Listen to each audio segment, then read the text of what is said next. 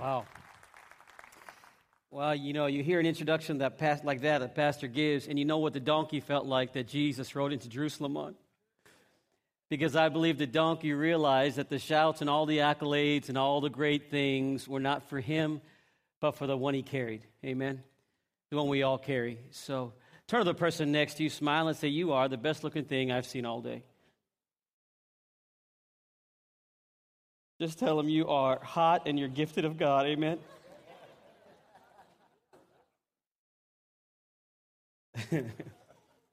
I do that because hopefully you're sitting next to your wife or your husband.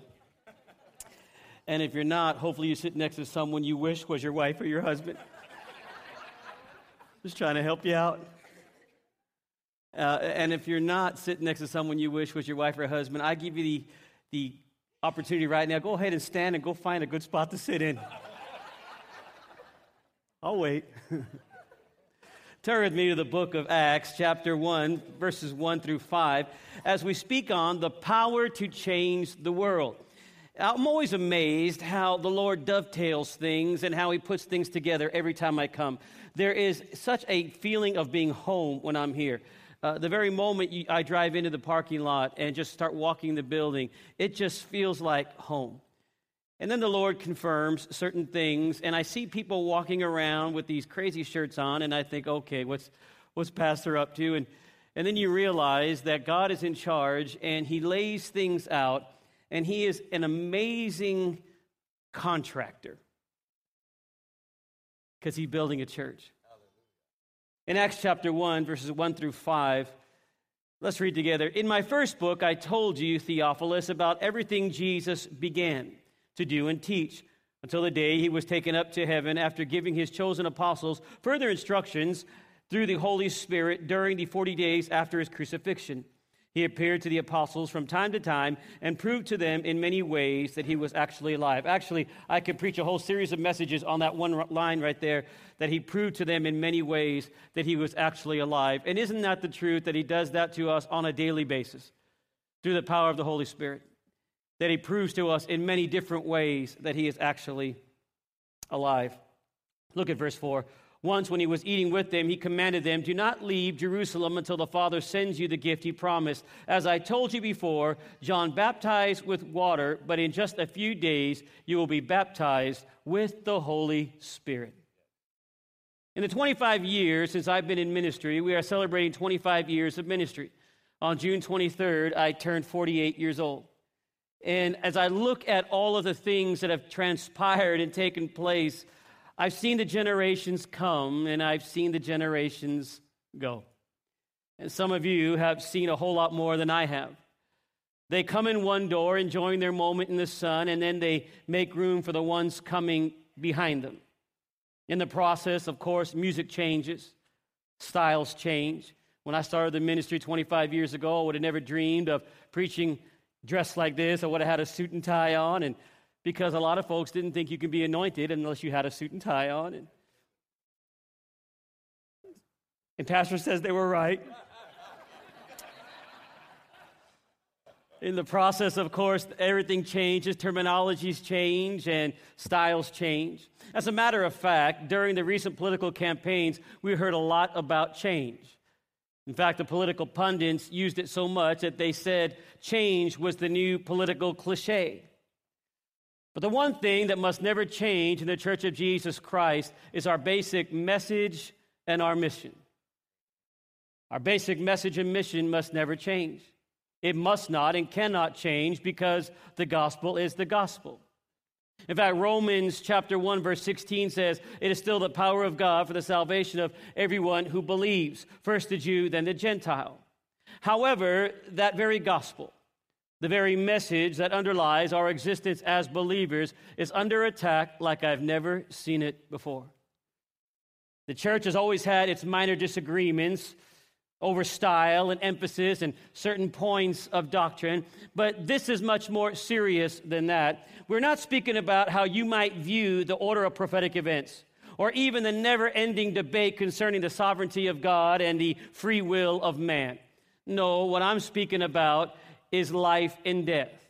For right now, in the Church of Jesus Christ today, there is a debate among a growing number as to whether Jesus really is the only way to salvation or whether or not all scripture is the inspiration of God as 2 Timothy 3:16 so clearly states.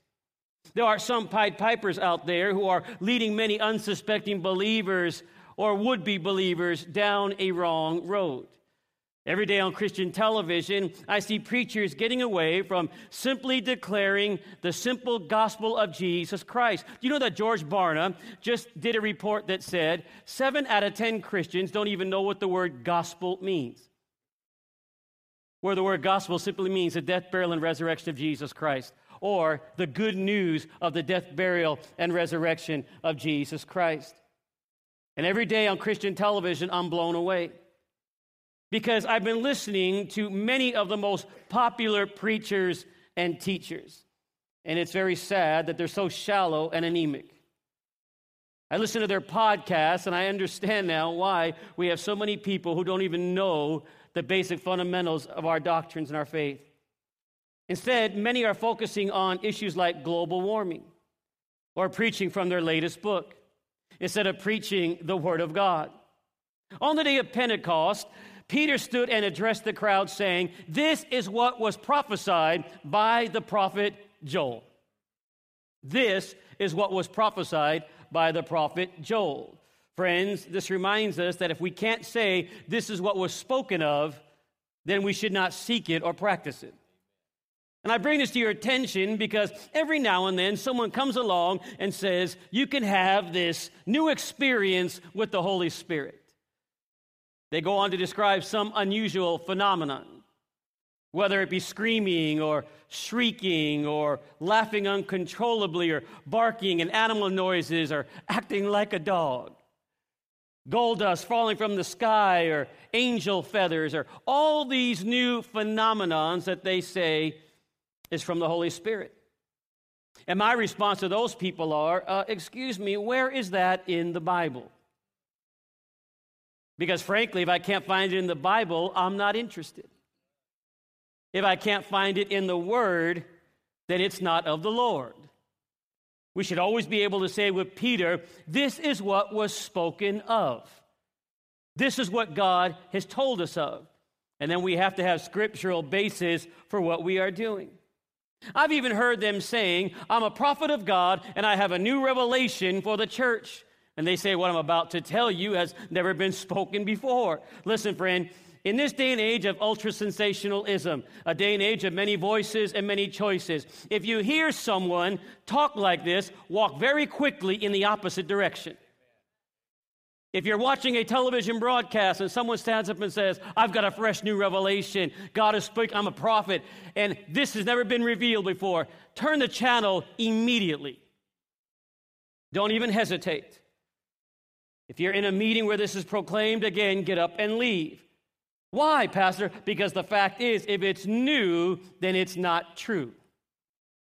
And if it's true, then it's not new. I'm not looking for a new revelation. I have more than enough revelation to deal with in the Word of God itself. There are people out there who are running to and fro and always looking for new words from the Lord. They haven't even read the Word of God from cover to cover, but they're looking for a fresh new word. There's plenty to occupy yourself with in the pages of the Bible, more than you can begin to deal with in a lifetime that you and I would have here.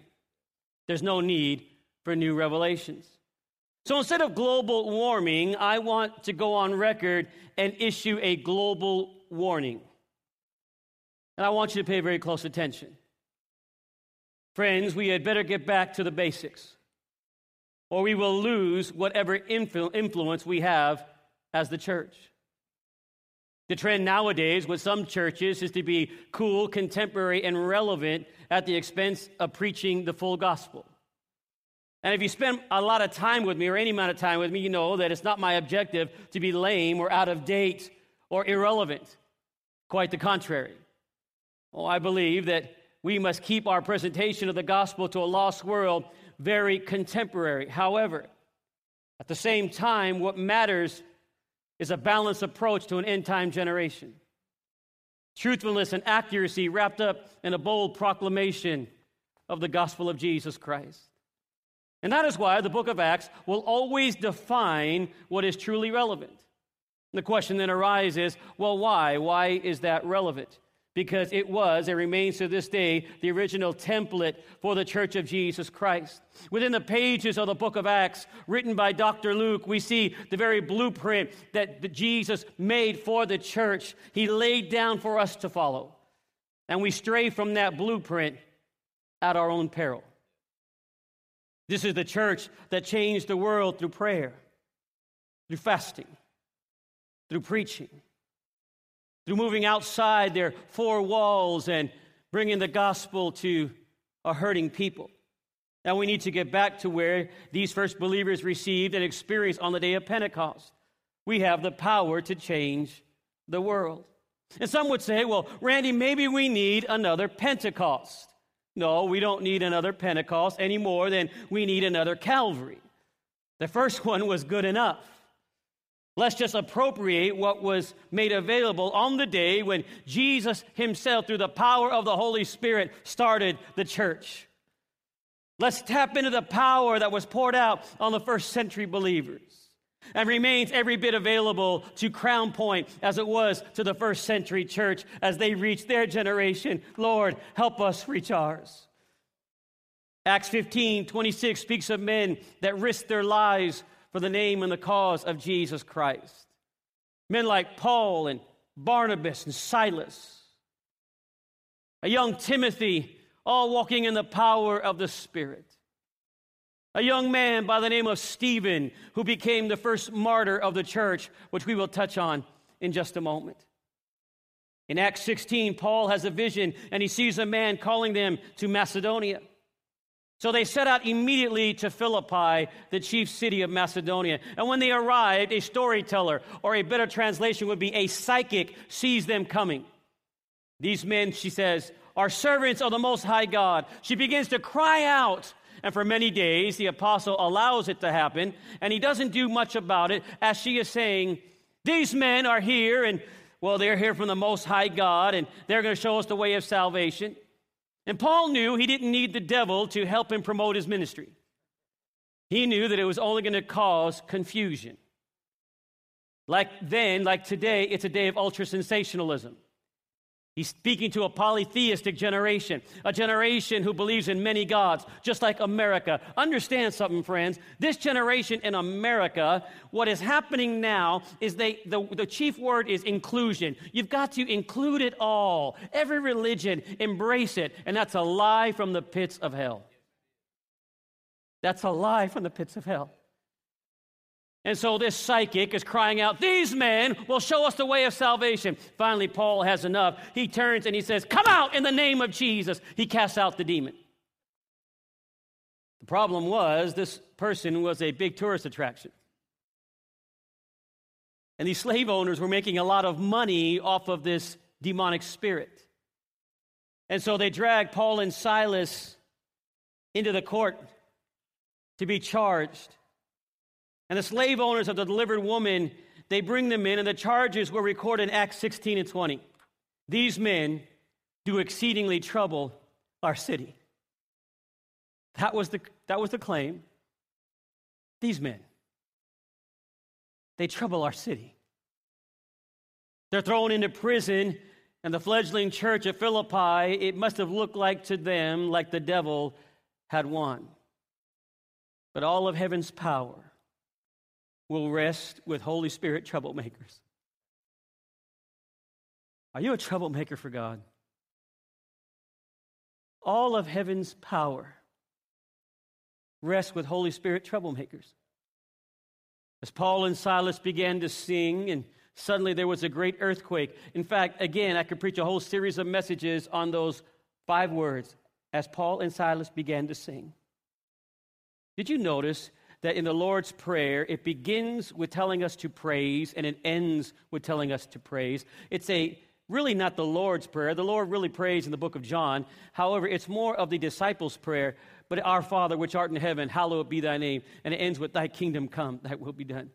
Give us this day our daily bread. It is bookend by praise. The New Testament church, Nero is putting them on spikes and they're burning in the gardens of Nero, and yet they're lifting their voice and they're crying out. They know the power of praise. Oh, I wish I had time to teach you. Paul and Silas, they sang, they knew the power of praise. The Bible tells us that in the midnight hour, the jail cell begins to shake because God inhabits the praises of his people. If you're wondering where God is, why is he not in my life? I would strongly encourage you to learn how to praise. Because when you praise, he shows up. And he shows up himself. Whatever situation you are in, if you will lift your hands and lift your voice and learn to praise Him, whether it is a jail, whether it is a cancer ward, whether it is bankruptcy, or whether it's in joy and abundance, if you'll lift your hands and learn how to praise Him, He will show up. If you're sitting there wondering, Where are you, God? simply praise Him because he inhabits the praises of his people. The Greek word to the Aramaic inhabit means sits down upon. He sits upon you. And as the Holy Spirit was entered into the situation, your praise invites him into your human experience. That's why we praise him. Suddenly, now, the jail cell is open, and Paul and Silas walk out of the jail cell, and the jailer cries out, Sirs, sirs, what must I do to be saved? Understand, that man was not culturally ready to be saved. That man was not culturally ready for the power of the Holy Spirit. But God rendered him effective by the power of praise. Hallelujah. Paul and Silas walk out with the keys in one hand and a convert in the other. And the church at Philippi explodes. In Acts 17 and 16, it was said of the early church that they turned their world upside down. When Paul and Silas were preaching at Thessalonica, an angry mob yelled, Paul and Silas have turned the rest of the world upside down, and now they are here disturbing our city. It was also said of Elijah in 1 Kings 18 and 16. When Ahab saw him, he explained, or, or yelled, exclaimed, So is that really you, you troublemaker of Israel? Is that really you? But Elijah was quick to set the record straight. He looked over at King Ahab and began to proclaim. He said, No, I have not made trouble for Israel. Elijah replied, You and your family are the troublemakers, for you have refused to obey the commands of the Lord and have worshiped the images of Baal instead. You see, every time Ahab and his wicked wife Jezebel tried to kill Elijah, the Holy Spirit would move him literally to another location. And this wicked king, this demonic filled man, was getting frustrated. The other day in prayer, I thought, Lord, wouldn't it be great? I mean, wouldn't it be wonderful if you would just move me the same way? Wouldn't it be awesome if you can just say, Lord, beam me up and just get me out? And the Lord would just move you out of that situation you're in. How many would say amen to that? And then the Holy Spirit said, How do you know I haven't done it? I said, Lord, you know that semi that should have taken you out? How do you know that it wasn't me pushing it the other way? That cancer that should have taken you, and the doctor says, I am completely bewildered. How do you know that every time the devil fired his fiery arrows at you, that it was the power of the Holy Spirit that moved you out of the way? You should be dead now, brother. But God's kept you. I want you to look in the next three or four seconds in your mind's eye about all the times you look at the things that have happened in your life and you say, How in the world did I escape that? Could it be that the same God of Elijah, the same God of Paul and Silas, the same God, could it be that the same power that invaded the borrowed tomb of Joseph of Arimathea and raised to life again the three day dead body of the Lamb of God, could it be that he stepped into your human situation and caused the devil to be in total bewilderment as he said, I almost had them. I almost had them. Oh, friend, the message is clear. The devil can rage, the political powers may threaten in Washington, but God has all power for those who will take a stand. Oh, may God give us more disturbances and troublemakers like this. On the way up from Springfield, I was praying that out of this church, God would raise Holy Spirit troublemakers that would shake the gates of hell. All the way up, as I sat there and I just worshiped and prayed, I said, Lord, for some reason, you've tied us in with this congregation. I believe with all my heart that God has you here as a lampstand. And God is waiting for Holy Spirit troublemakers to arise out of this congregation. Men and women who will boldly proclaim, Holy Spirit, would you just rain down your anointing? People who are not ashamed to stand in the midst of every circumstance and lift their hands and say, Lord, just let it rain. Do you know what's interesting about when you say let it rain? What you're literally saying is, I just want to get wet. I just want to get saturated with the presence of God. By an upraised hand, how many say, Randy, I want to get saturated with the presence of the living God? I don't care about it. I just want more of Jesus. Come on. Lord, let it be. Let it be in this church. Lord, let it be in every family, every nationality, every race, every creed, every color. Lord, rain down your anointing in this place. We need Holy Spirit troublemakers. G. Campbell Morgan said organized Christianity, which fails to make a disturbance, is dead. Are you making a disturbance? Or are you dead? Friends, listen, I thank God for what He's doing across the nation. I thank God for what He's doing here. When I walked into the lobby and I saw the coffee bar and I saw the thing, I said, Man, that's so sharp. That looks so good. Oh, I'm so thankful. I saw the fountain out there and I said, Lord, that looks really cool. We're uptown now. Saw the new building with the glass and all that kind of stuff. Man, the children of God are pimping it. We're just stepping out now. We're looking good. Doesn't it look good? Thank God it looks wonderful. The red lights came on on the platform. I said, Ooh, we getting high tech too. You look at that. You wouldn't recognize this church if you saw where it came from. I've seen where it came from. I've preached in that old gymnasium at the other side of town, down in the hood. Now you're up here with all the high folk. And God has brought us a long way. But there's so much He wants to do. There's so much more that He can do. There's so much more that He is willing to do. However, what concerns me, it seems that the church in America is leaving it up to a few, and the vast majority are not making much of a disturbance anymore. We're so worried about fitting in, about relating, and about being relevant and cool that we have forgotten what it is to take a stand for truth. Again, there is nothing wrong with being relevant and cool, but not at the expense of the gospel. Instead of the church turning the world upside down, my fear is that the world is turning the church upside down. And what is literally happening across America is that preachers are more concerned about making the Bible relevant to a community and to the world instead of making the world respond to the gospel. And God is looking for a church that'll stand for truth.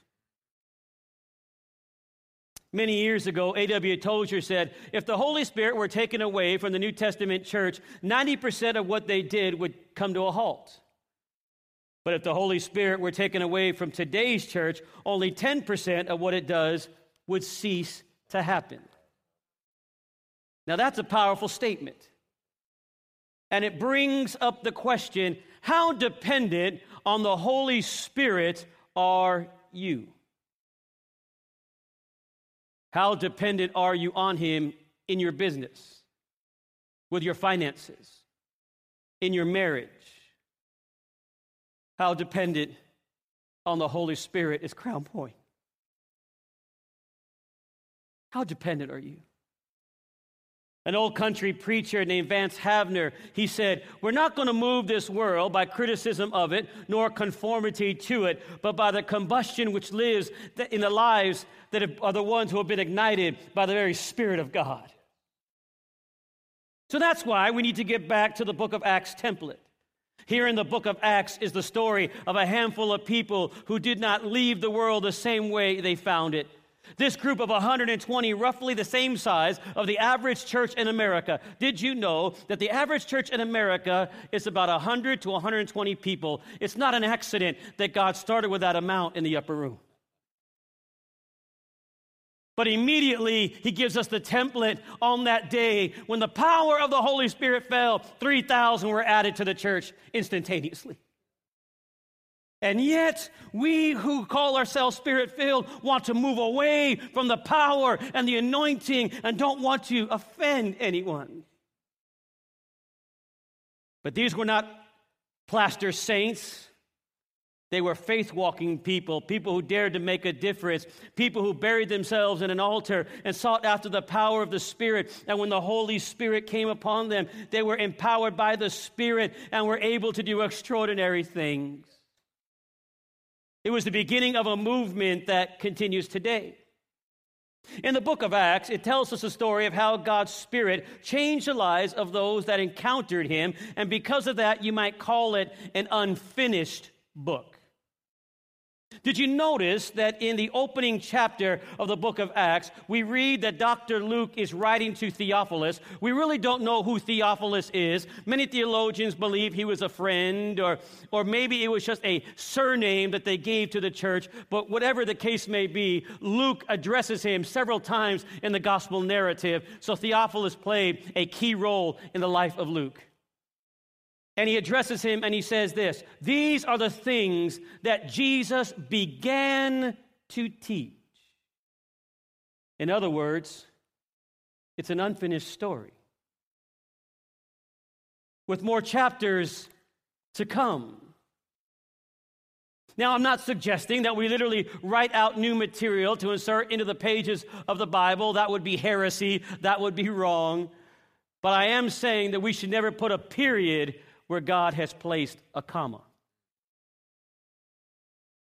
I want you to ask yourself in your life right now, have you placed a period where God wants to put a comma? Maybe you placed that period there because you've been serving the Lord for pretty near 25 years, you would say, and now let the younger ones do it. And so you've put a period. Maybe you say, well, you know what, I just don't fit in socioeconomic, you know, and, and so I'm going to put a period, and God is wanting to place a comma in your life. There's no doubt in my mind that there are many of you here that God wants you to take the blood of Jesus and erase the period and place the comma and lift your hands and say, Lord, there's so much more to come. There's so much more you want to do with me. Some would say, well, come on, Pastor, they had it easier in their day. It's much more difficult in the 21st century. Really?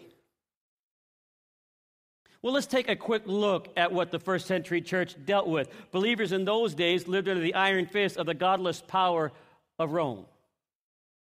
Immorality was rampant, divorce was widespread, slavery was the order of the day, and infanticide was a regular practice. In city after city, prostitutes openly walked the streets and plied their trade. The religious establishment of the day was so corrupt, it was corrupt to the core. Thousands of people openly practiced idolatry, spiritism, and outright demonic worship. Temples were erected to false gods, and they stood seemingly on every single corner. What's more, wherever the believers went bringing the message, they were harassed, ridiculed, physically assaulted, imprisoned, or in some cases, they were stoned or put to death. Which brings up the question why in the world would God allow Stephen to be stoned? Stephen was an amazing man of God. Why in the world would the Lord allow the martyrdom of the church? Have you ever thought of that? Why God, if He loves us so much, would allow the martyrdom of the church? Here's why because He knows human nature. And He knows human nature goes the way of least resistance. And He knows that if He didn't allow the martyrdom of the church, that historians will record about a small little group of people, Jews who were called Christians, who died in Jerusalem, not having any impact on the world. Because after all, who in the world would want to leave Jerusalem? You're listening to the greatest preachers in the history of the infant church. You're listening to Paul is there and Peter is there, and they're just having amazing worship. And oh, it's so great. Who would want to leave this? And God knows that unless He brings persecution into the church, they're simply going to just sit back and relax and not do anything. Why do you think He allows the devil to buffet you? Why do you think He allows the devil to come and do things in your life? Is it because He doesn't love you? It's because He wants you to grow in the anointing of the Spirit. He wants to challenge you. He wants you to make a difference and be a troublemaker. So, Stephen, he begins to stir things up. I love the story in the book of Acts because Stephen, he's standing before the Sanhedrin and he kind of gives them a little history lesson. They're listening to him for a while. He's talking about Moses and he's talking about all their history and they're enjoying that. And then he says, Oh, by the way, you guys killed the Christ. And the Bible says anger rose within him, within them, even though they were agreeing with him and they believed what he said was true. They stopped up their ears and anger grew within them. And somebody cried out, "Stone him!" And do you know that Saul of Tarsus was there? Saul of Tarsus, who's from the line of Benjamin. Hmm. Who was a learned man He's a Jew. In fact, it says Saul of Tarsus was protecting the clothing of the ones who were stoning. That's a very peculiar thing unless you understand the culture. See, what they would do, they would begin to disrobe from the waist up because they knew to stone someone was not an instantaneous thing, it was going to be a couple hours. This young man, he faced a grueling death.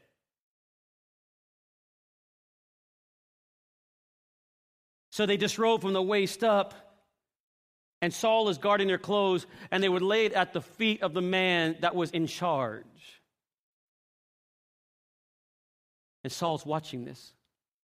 There's no doubt in my mind that later on, when he finally was, had that encounter with God on the road, it was because Stephen had planted a seed. Interesting that Stephen cries out. And if you're not careful, you miss a key component in the troublemaker's prayer. He says this I see the Lord, and he's standing at the right hand of God. You say, well, why is that significant? It's significant because up to this point in the gospel narrative, every time you read about Jesus in heaven, he's seated at the right hand of God, a place of power. But now he's standing at the right hand of God and he's watching Stephen. And the Holy Spirit spoke to my heart, and I said, Lord, why then did you stand? He said, Because, son, when you make a stand for me, I will make a stand for you. And not only that, but it's the Father's heart. I've got three sons.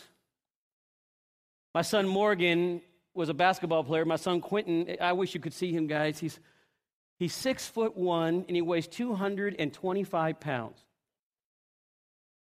He's the nose guard for the high school. He's going to be a senior.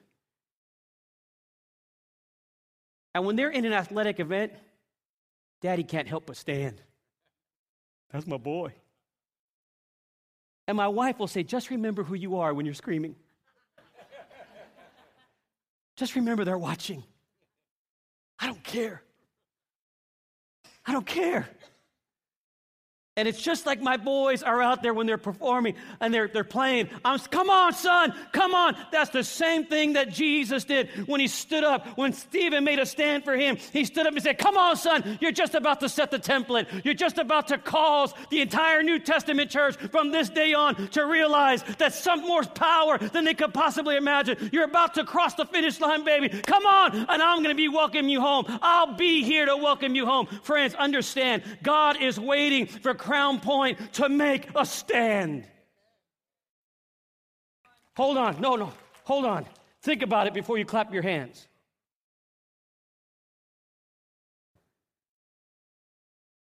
Think about when you make a stand. Count the cost.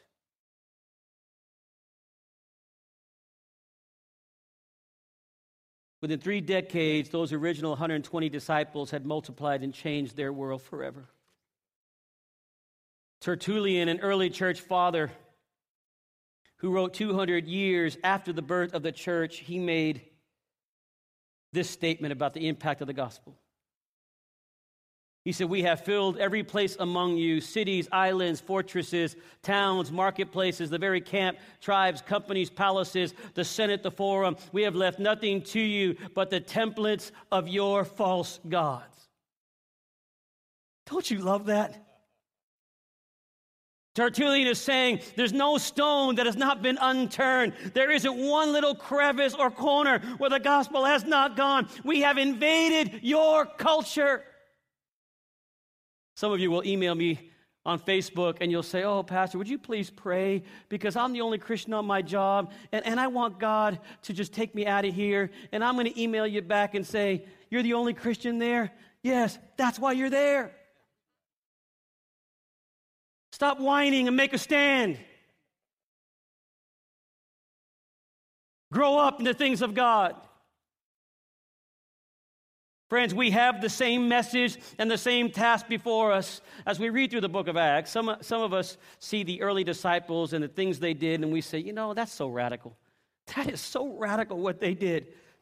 I think it seems that way to us because we have settled for a watered down version of what Christianity really ought to be.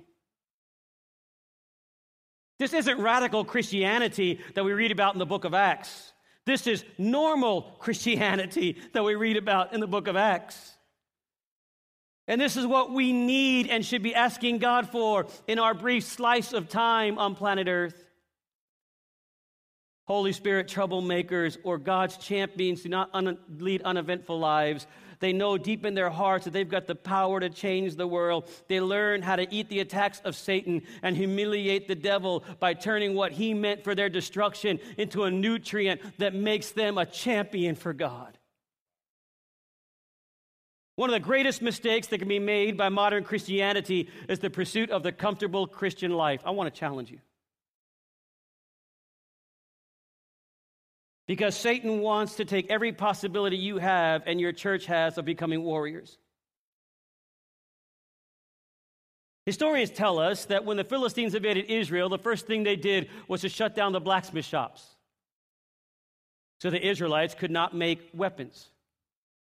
Theologically, Satan has repeated the same act by provoking many preachers in what we call the emergent church, or many preachers now that are real popular out there, into taking out the, well, the blacksmith shops out of their preaching. So our sermons produce emotionally and sound and balanced people, but there's no capacity to produce weapons or produce troublemakers for God in the local church because weapons are created in the fire and the furnace of adversity, and troublemakers are refined in the altars of grace. Suffering is a word that is almost a sin to talk about in the Church of America today. And when you have illegalized or criminalized suffering, you will likewise destroy sacrifice. And when you remove sacrifice, you remove excellence. And the result is fake faith, styrofoam swords, people who have a make believe faith empowering God. And when we consider all adversity a meaningless, unnecessary intrusion in our life, we lose power to make us warriors for God. Jesus prayed in John 17 and 15, My prayer is not you take them out of the world, but that you protect them from the evil one in the world. The devil wants to lull you to sleep and make you believe that you'll never go through a storm. A lot of these popular preachers, they just tell you, oh, Come on, it's all about faith. You'll never go through a storm. Listen to me, glue your eyes right here. I'm getting ready to close this thing. You're going to go through a storm. Storms will come. I didn't say it, the Bible did. Trials will come. I wish I could stand here and tell you they'll never come. I, I wish I could tell you the ministry is easy. I, I wish I could tell you that your marriage is going to be like a bed of roses all the time and you're just going to be holding hands. And, Girl, we hooked up all the time and everything. No, storms are coming. Either you are heading into a storm or you've just come out of a storm. But storms are coming. I want to release you from believing that they're not coming. But I can tell you that we can build a life that will give us victory over all those things when they come. We don't have a choice over what will come, but we do have a choice over what we believe, how we project, and how we forecast, and how we respond. My attitude determines my altitude. You ever wonder why the wise men build his house on the rock? Because he accepts as reality storms.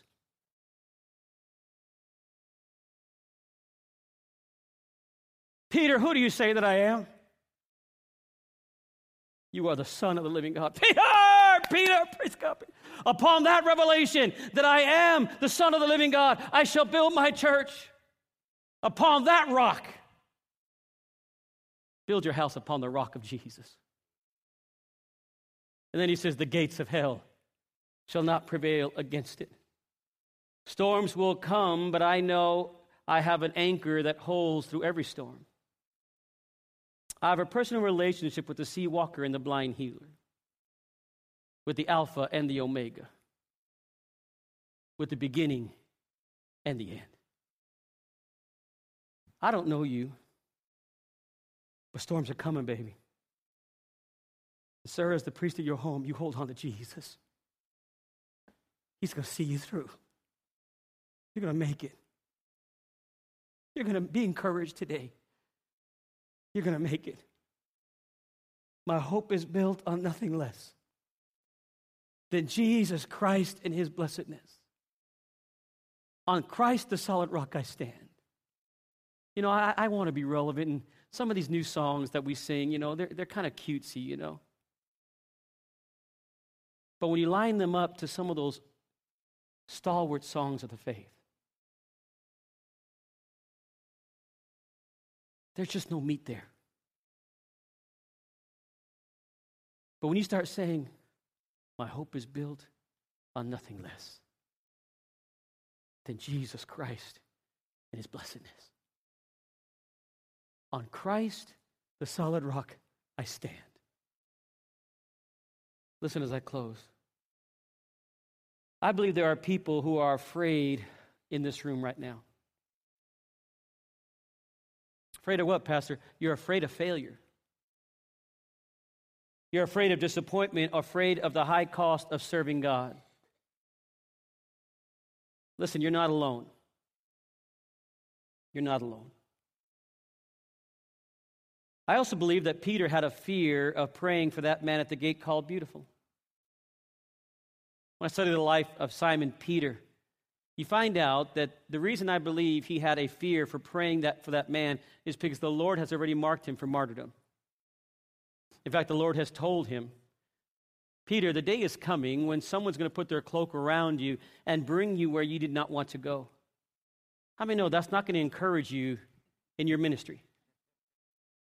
That has a way of saying, hey, bro, you know what? I'm just going to kick it here. And, I, and because see, because Peter knew that the Lord's problems came when he started healing people, when he started stepping out. He knew that when he started praying for the sick and doing mighty miracles, Peter knew the man at the that's when things would start to happen for the Lord. And Peter knew the man at the gate would be healed by the power of God. He knew he would get up and walk. He, the result of this would be a massive revival, but also it would bring great persecution. So every day he would pass the man on the way to the church, toss a coin in his cup, and buy another day of powerless ministry. I've got to ask you are you doing that? I wish I had tonight to teach you on the five things. Do you know there are five things that grieve the Holy Spirit? And the scripture talks about five sins that you commit. The first three that you commit, the New Testament teaches, are committed by the church. The last two, The blaspheming of the Holy Spirit or the rejecting, and the rejecting of the Holy Spirit are by an unbelieving world. So if you've ever wondered if you've blasphemed the Holy Spirit, don't worry. If you're wondering about it, you haven't. But do you know that you can cause the dove to cry and grieve the Spirit of God? Oh, I wish I had time. I wish I had time. Maybe that's for another time. So Peter tossed the coin in the cup until one day he walked by the gate and his pockets are empty.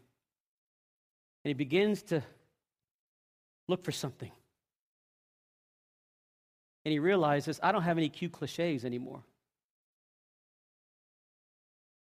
I, I don't have any hotsy totsy little sayings or programs to give you, bro. Let me bring it home. We've got the lights, which is wonderful. We got the coffee, which is amazing. This morning, a little boy came into the sound booth where we were standing there, and there were three donuts lined up there. And his sister said, We had to get an apple fritter because they were out of donuts. I said, Yeah, it's because this guy bought them all. That's wonderful. Oh, I, the building looks great. The empty seats don't. I, I don't have anything else to give you, Peter said. I am broke, busted, and disgusted. And I believe at that very moment, the Holy Spirit whispered in his ear and said, Peter, are you going to become a champion? Are you going to become a troublemaker for God and live up to the namesake that was given you? You've been given the power to change the world, Peter. Or are you going to be satisfied with weak will, low impact Christianity? And suddenly, the false security of a non committed life that he had been living means nothing to him anymore. And the raw power of the Holy Spirit begins to rise up within him, and he says, Silver and gold have I none. We can translate that into today's. We, I, I don't have any more cute little sayings to give you, or I, I, don't have any more things that I could. I've tried all the programs to reach you, and, and, and, and we've tried all the, all the counseling, and we, we, we've tried all the commercials and the billboards.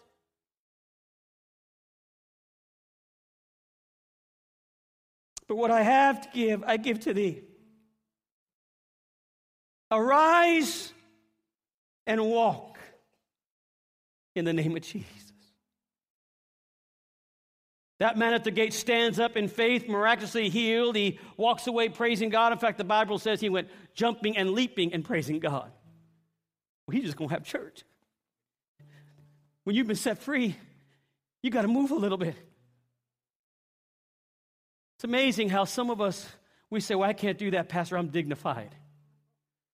I believe most of Christianity doesn't know the difference between dignified and petrified. But when I think of what he's done for me,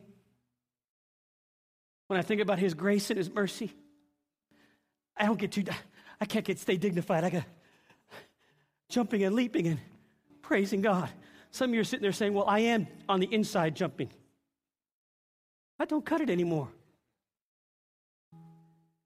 The power of praise. Yes, they arrest Peter. He's catapulted to the next level of his ministry. I've got to stop. I've gone over 42 minutes. The church explodes. Peter Stone in prison. And he becomes a raw Holy Ghost troublemaker for God. I believe with everything in me right now that God is calling us to that place. And do you know one of the greatest hindrances to a church like this who has it all? Amazing facility, amazing pastors. Sitting on the hill. They used to see you walking in high cotton now. You know one of our greatest hindrances? Our mind. Because we don't know, friends, what God has for us. Do you know that the devil doesn't know who's going to be saved next week? But God does. Do you think if the devil knew that Saul of Tarsus was going to be saved, that he might have done something to try to cause him not to be on that road? But God knows what's coming. He's just waiting for someone to respond to his call. Unsung heroes. One of my favorite unsung heroes is Ananias, not the one that died, but there's another one that was praying. He's praying, and the Lord says, Hey, uh, Ananias, yes, Lord, I want you to go down. He gives him the address. Saul of Tarsus is there, and he's been blind. He's been praying to me for three days. in fact, he's praying to me right now, which tells me that God's the best multitasker you've ever seen. He's praying to me right now. Here's what I want you to do, son. I want you to go down there and lay hands on him. And Ananias says this Lord, you know that dude is pretty tough. You know he's a murderer, Lord, like the Lord didn't know. Uh, know, Lord, he, you know, he, he, he drags people out of their house, Lord, and he's taking them to the courts. And God is calling this church to look to the ones who don't look like us. They don't act like us. They don't dress like us. They... But too many of you have been too hesitant. Lord, you know, and you're grieving the Holy Spirit. You're grieving Him. And God is asking, How hungry are you? How hungry are you? Right now, with every head bowed, every eye closed. Because the church has forgotten that God doesn't specialize in what we can believe, but He specializes in what we cannot believe. We serve a mighty God. We serve a mighty God. We serve a mighty God. I want you that are hungry for more of Jesus.